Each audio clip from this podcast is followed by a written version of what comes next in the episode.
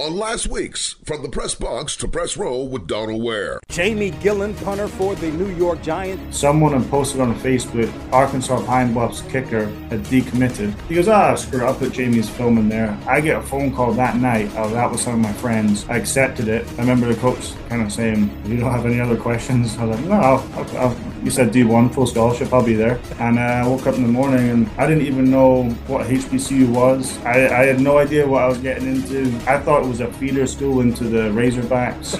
I was so confused. I didn't I didn't know what was going on. From the press box to press row is one of the hottest sports talk shows in the country. Joey Donal each week as he takes you on a journey through the world of HBCU sports and pro sports and interviews with top sports and entertainment figures. That's from the press box to press row each week on your favorite station.